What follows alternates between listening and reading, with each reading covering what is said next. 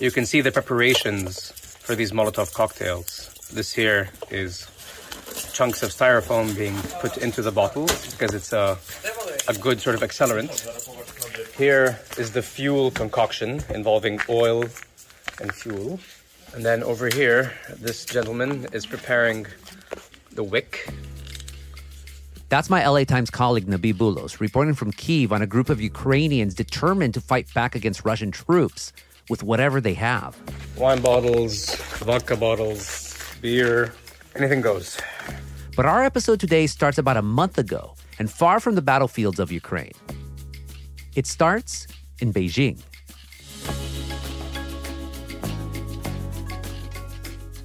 On February 4th, Russian President Vladimir Putin met with Chinese leader Xi Jinping just hours ahead of the opening ceremony for the Beijing Winter Olympics. China and Russia announced a new partnership, with China saying it'll back Russia's foreign policy aims and saying it supports Russian demands that NATO halt its expansion. The meeting made headlines and has people asking could China be the overlooked player in the Russian Ukraine crisis?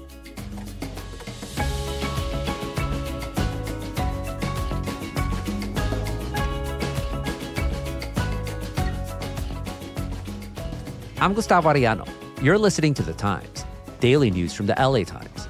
It's Wednesday, March 2nd, 2022. Today, we dive into Russia and China's complicated relationship and whether Xi is taking any notes for Taiwan.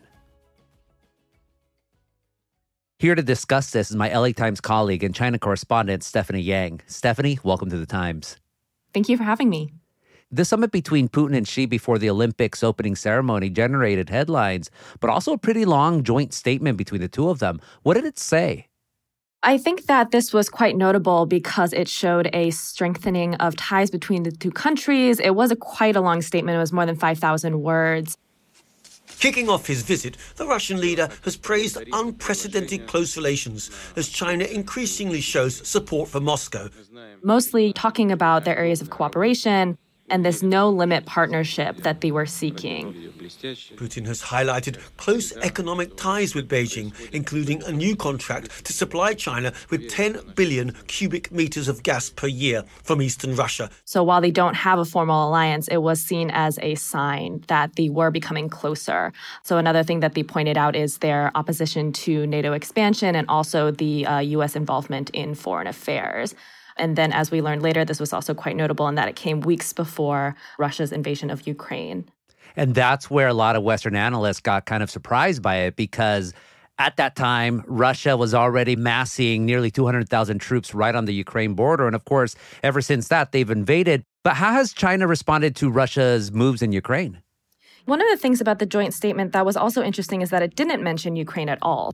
It is kind of unclear how much China knew about Russia's intentions and what they were planning to do.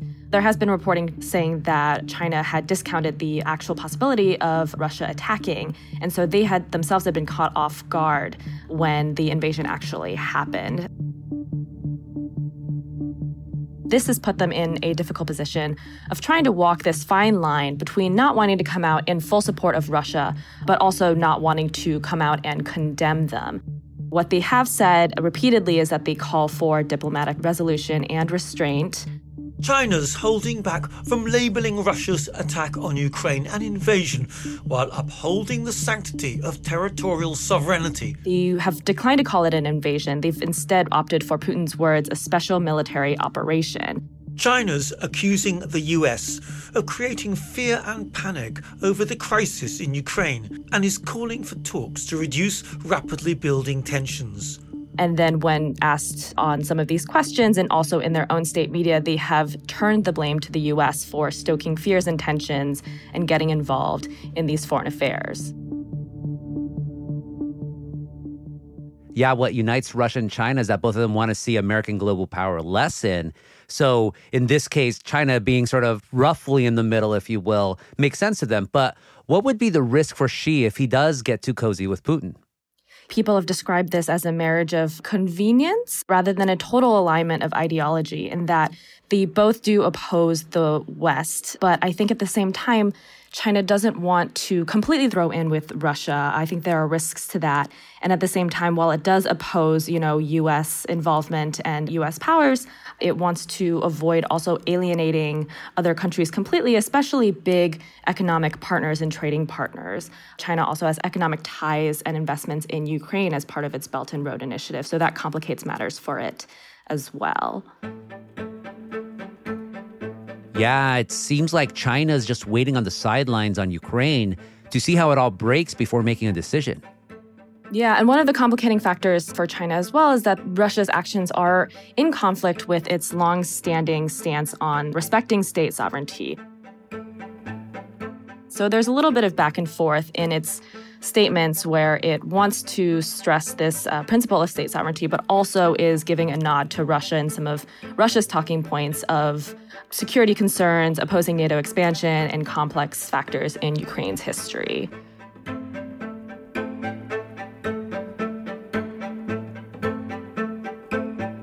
Coming up after the break, how Russia has been burned before in the game of great power politics.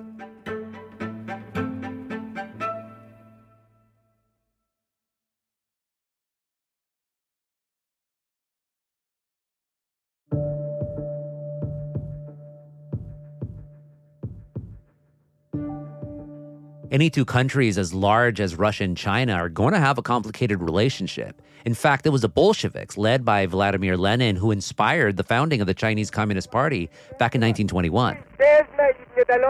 And Mao Zedong, the founder of the People's Republic of China, he styled the Chinese Communist Party after the Soviet model. Russia and China's relationship has had its ebbs and flows, but perhaps none so consequential as during the Cold War. Here now to talk about this history is Nina Khrushcheva. She's a professor of international affairs at the New School. Nina, welcome to the Times. Thank you. The world has already seen and heard how Putin tries to rewrite history when it comes to Ukraine and its relationship with Russia. What's his endgame with such revisionism? Well, I think it's a billion, quadrillion dollar question or generational question, I think. It seems like what he wants is to embrace all three Slavic nations Belarus, Russia, and Ukraine and turn them into one pan Slavic empire or some such.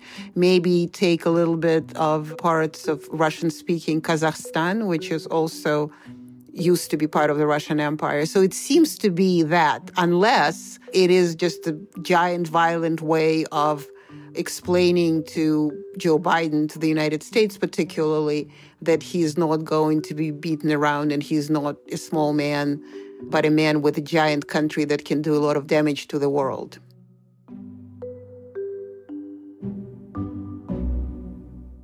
Do you see any pining from Putin of trying to restore the Russian Empire of the past, sort of following in the steps of Peter the Great, Catherine the Great, and other leaders of Russian history? Yes, he likes the greats because he thinks of himself as the great and the original baptizer of the Russian state or Kievan Rus state, which is a proto state for both Russians and Ukrainians, was also Vladimir, and so Vladimir the Great. So that really speaks well to Putin's own greatness. And Catherine the Great is his favorite empress. He one time said that she was even better than Peter because she shed less blood, but gathered more land. So, in, in this sense, he certainly goes in the steps of all those greats. And unlike here in the States, where they say he wants to recreate the Soviet Union, the Soviet Empire is just part of that other historical empire that he is pining for in, in some ways. I mean, but I don't think he really wants the exact one that there was. He wants his own history, his own legacy. The invasion of Ukraine happened 50 years to the week that U.S. President Richard Nixon visited China uh, to meet with Mao Zedong. Remind us what happened then and what was the purpose of Nixon's trip? It was an interesting trip because it is portrayed differently by different people. The Cold War was raging. In Southeast Asia, China was North Vietnam's ally, and Richard Nixon's credentials as an anti communist were longstanding and impeccable. For example, Ian Buruma, who is an expert on China, says that Mao was completely bonkers by then. Kissinger, Henry Kissinger at the time, he was an orchestrator of that.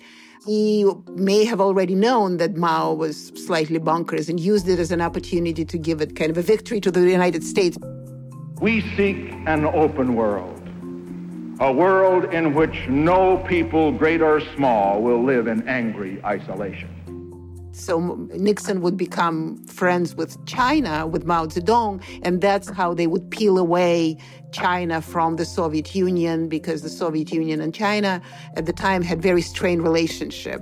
We have at times in the past been enemies. We have great differences today. What brings us together is that we have common interests which transcend those differences. How pivotal was Nixon's trip for the Soviet Union and the Cold War? I think it was incredibly important, regardless of what Mao's state of brain was at the time. Just the perception was important. So, and in politics, perception is more important than facts. This was the week that changed the world. Then, after that trip, eventually, relationship between United States and China started getting better. And then China suddenly was willing to instill communist capitalism, became part of the world markets.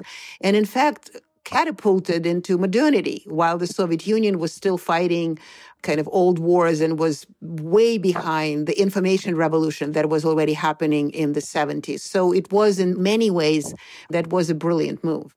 People are now pointing out the parallels between what Putin's trying to do with China now and what Nixon did 50 years ago. But do you think Putin will be successful in having Russia benefit from closer ties with China? China is much cleverer in this sense, although not that Russia is not always, but China is certainly thoughtful this way. So it lets Putin fights the political battles. And unlike before, today, Russia is certainly, if it succeeds, certainly is a much smaller partner than it was during the Soviet days.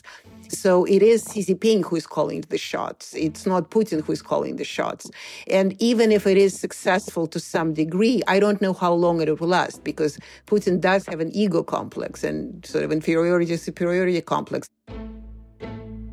I don't know how much supremacy he will try to exert on the Chinese while the Chinese would be pushing back saying, look, you know, we're the second world economy, look at you.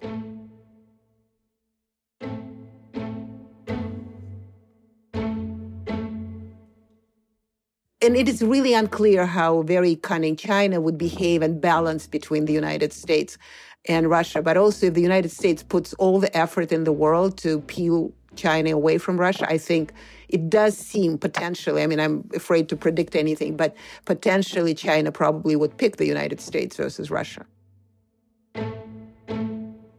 If Chinese President Xi Jinping doesn't stand with Putin completely, what does that mean for Russia and for Ukrainians for that matter? Well, Russia is finished with or without the end of the war. I mean, Russia is done now. New sanctions could immobilize any Russian central bank assets in the U.S. or held by Americans.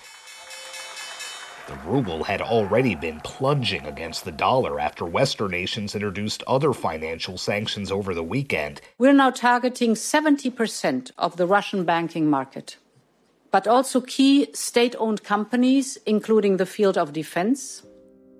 The sanctions that are nuclear, I mean, Putin was warned that they would happen. He clearly decided it's not going to be like that. But also, I think with sanctions, especially, there's also a human toll on sanctions, and we forget that. Forget it. We think it's all about the pipelines that are going to be closed and money that is going to be frozen but it's also about the human toll. That is cultural development, because now all the theaters can no longer go to foreign countries. There's no longer sports championships. The International Olympic Committee is urging others to exclude Russia's athletes and officials from international sports events because of the country's invasion of Ukraine. Russia is being kicked out of all these non political but global organizations. So that's sanctions. I mean, that's the Iron Curtain right there and then. I don't know if China would be willing to participate in that because if China is also sanctioned for anything that Russia does, China is not going to give up its own economic development for Putin, I don't believe. So I think for the Russia, consequences of this fatal decision last Monday was the proportion of the Bolshevik Revolution of 1917 or the Soviet collapse in 1991, although both, at least certain moments, felt like they were bringing something positive, something different. This time, there is absolutely no upside of what Putin did in his megalomania. Nina, thank you so much for this conversation. Thank you. Coming up, what can China offer Russia? And later, will China use Russia's playbook to invade Taiwan?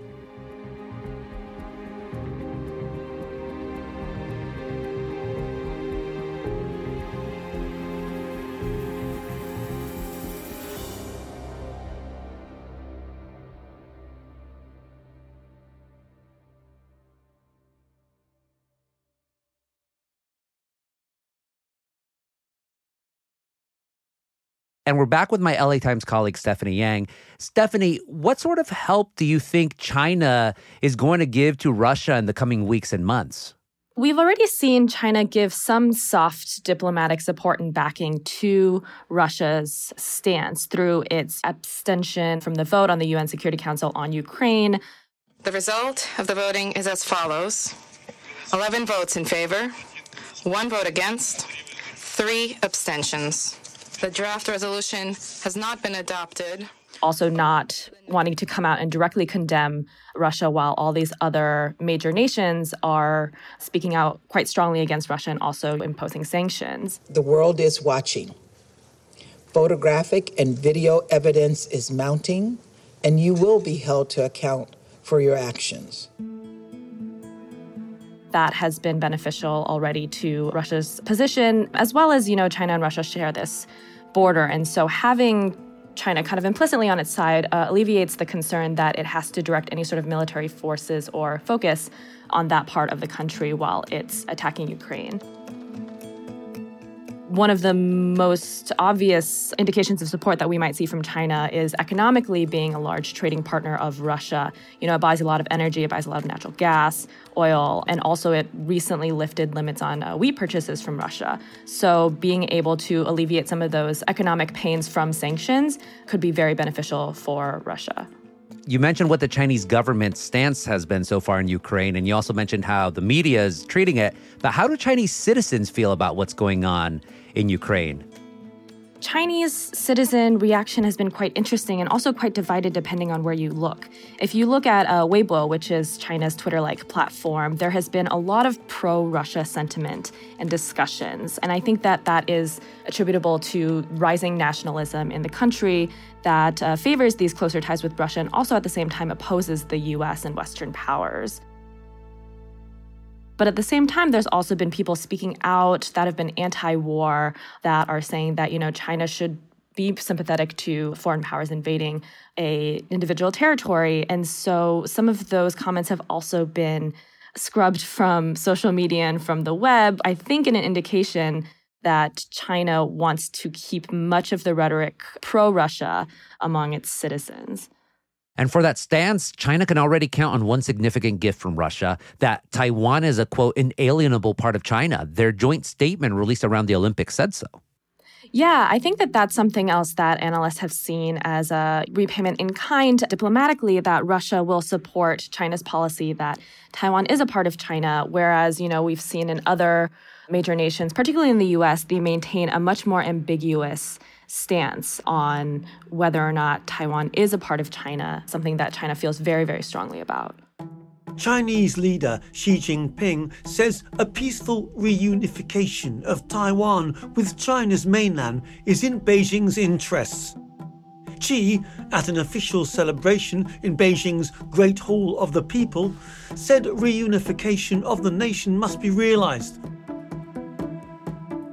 the Taiwan question, of course, has loomed for decades in China. And last fall, Beijing sent hundreds of military jets just out of the range of Taiwan's air defense identification zone. China's military has sent fighter jets over the Taiwan Strait in an unusually large show of force. Taiwan's president has vowed to defend the island against China's rising pressure for reunification. Taiwan scrambled jets in response and monitored the movements of the Chinese planes. The argument with China and Taiwan has always been that China's never going to go through with an invasion of Taiwan because of something called strategic ambiguity. What's that? Yeah, so the longstanding policy of the US is to maintain strategic ambiguity. It supports Taiwan through military arms sales and has diplomatic relations, but it also says that it acknowledges and respects China's position that Taiwan is a part of China. And so this has kind of been this uh, balancing act that has worked well in maintaining the status quo because they have not come out and said one way or another if they will send military support to Taiwan if China were to attempt reunification by force.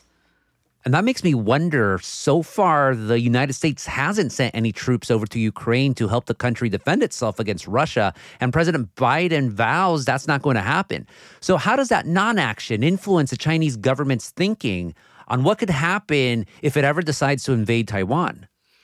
There have definitely been parallels drawn from the Ukraine situation to Taiwan, and I think that that contributes to some anxiety on the ground in which Taiwan has seen that the U.S. has not sent troops to Ukraine and also seeing its messy withdrawal from Afghanistan. I think that that's raised questions about the dependence that Taiwan can place on the U.S. if there were to be military force by China that is something that China and Taiwan are both watching closely from the US. At the same time, people have pointed out that uh, the situations are also quite different as far as Taiwan has not necessarily been recognized by the international community as um, an independent nation, since people do take more of an ambiguous stance towards it. Separated by a strait, it is an island, and also it has, I would say, stronger diplomatic and economic ties to the US. So the question is still in the air whether or not the US would send military support. I think that's something that people are still trying to figure out whether or not the response to Ukraine gives any sort of insight. So it's not one of those, what do they say, apples to oranges comparison. Right. Still, how is Taiwan thinking about the situation in Ukraine? Yeah, I think that even though people recognize that the situations with Ukraine and Taiwan are different, the Ukraine conflict really hits home for people in Taiwan because they have to deal with this, you know, aggressive neighbor. They have to worry about what would a potential future conflict look like. And so we've seen, you know, in response to this, Taiwan officials have strongly condemned Russia's actions on Ukraine and also have stressed that they are working on building up their own military defenses. In turn, you've seen some citizens in Taiwan focus more on civil defense and just trying to think through what kind of military action from China would look like and how it would affect Taiwan. So there's definitely been more stress on that. That has been a priority for the Taiwan government over the past two years. The question is, you know, whether this situation in Ukraine will make citizens and policymakers take this all much more seriously.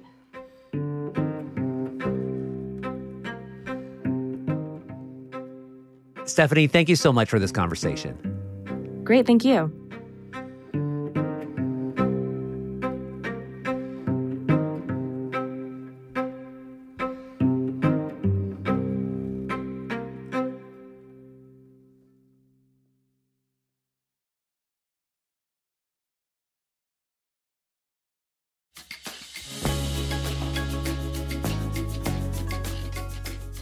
And of course, for full coverage of the Ukraine conflict, go to latimes.com. We have dispatches from Ukraine, from the United States, angles from business to culture, politics, and so much more. And that's it for this episode of The Times, daily news from the LA Times. Tomorrow, how homeless Angelenos created a community in an abandoned building in Koreatown. Kasia Broussalian was a jefa on this episode. Our show is produced by Shannon Lin, Denise Guerra, Kasia Broussalian, Ashley Brown, and Angel Carreras. Our engineer is Mario Diaz. Our editor is Kinsee Morlan. Our executive producers are Jasmine Aguilera and Shani Hilton. And our theme music is by Andrew Eapen. Like what you're listening to? Then make sure to follow the Times on whatever platform you use. I'm Gustavo Arellano. We'll be back tomorrow with all the news and desmadre. Gracias.